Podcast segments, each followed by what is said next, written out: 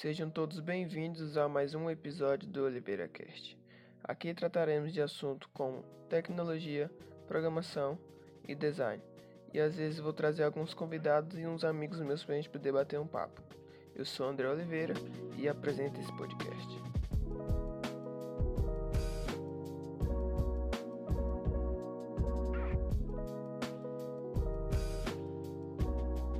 Hoje vamos conversar um pouco sobre as áreas de atuação dentro da tecnologia. E hoje eu vou falar sobre o front-end. O que seria o front-end? O front-end é a parte visual de um aplicativo, no sistema, de um site. E a outra parte, no caso, seria o back-end, é a parte de funcionalidades, por exemplo, validar um login, é, entregar listas de tarefas. Isso são funcionalidades do back-end. No front-end, temos tecnologia como HTML, CSS, React, Vue, entre outras, de linguagens até frameworks. Hoje vamos falar como um desenvolvedor que está iniciando agora pode ingressar na tecnologia por meio do front-end, trabalhando na área do front-end. Bem, o front-end é muito vasto tem áreas que você trabalha com aplicação mobile, tem áreas que você trabalha com aplicações web, tem área que você trabalha para aplicações para desktop.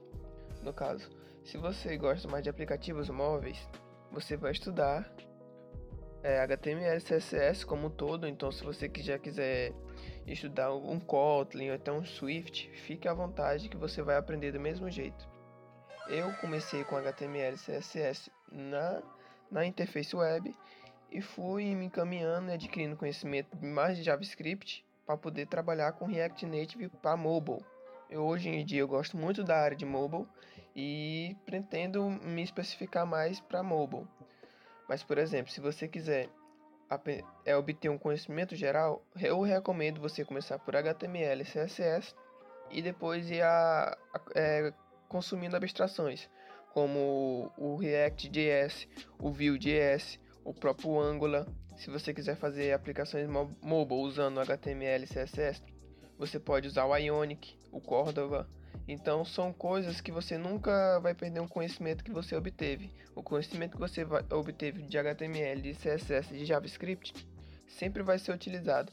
Mesmo que com, com React Native você não utilize as tags, entre aspas, assim, do próprio HTML, mas você vai ter aquele ideia de para o que aquele ali pode ser aplicado, entende? Após escolher em qual área você vai focar, se é em aplicativos mobile, se é em interface web, você vai ter que destinar uma parcela do seu estudo para a prática. Por exemplo, você estuda um pouco a linguagem e depois vai praticar. Não tem como você estudar alguma coisa e aprender sem praticar, entende? Por exemplo, se você está lá estudando um React Native até um, um Ionic, você vê algo que você está precisando no seu dia a dia que possa te facilitar e vai lá e faz uma, uma ferramenta, faz uma aplicação. No meu caso, eu tinha um, uma dificuldade no caso de poder verificar status de um jogo, por exemplo. Aí eu fiz uma ferramentazinha que eu colocava o meu ID do jogo e ele me listava a, o detalhe do que tem na minha conta, o que é que eu ia receber futuramente, entende? Então são coisas que você coloca em prática para benefício seu mesmo, para benefício próprio, que vai te ajudar a atender a lógica ou então até cometer erros que vão otimizar o seu aprendizado. Porque na, na programação a gente aprende com nossos próprios erros, ou então com o erro de um colega de trabalho ou com o erro de um amigo.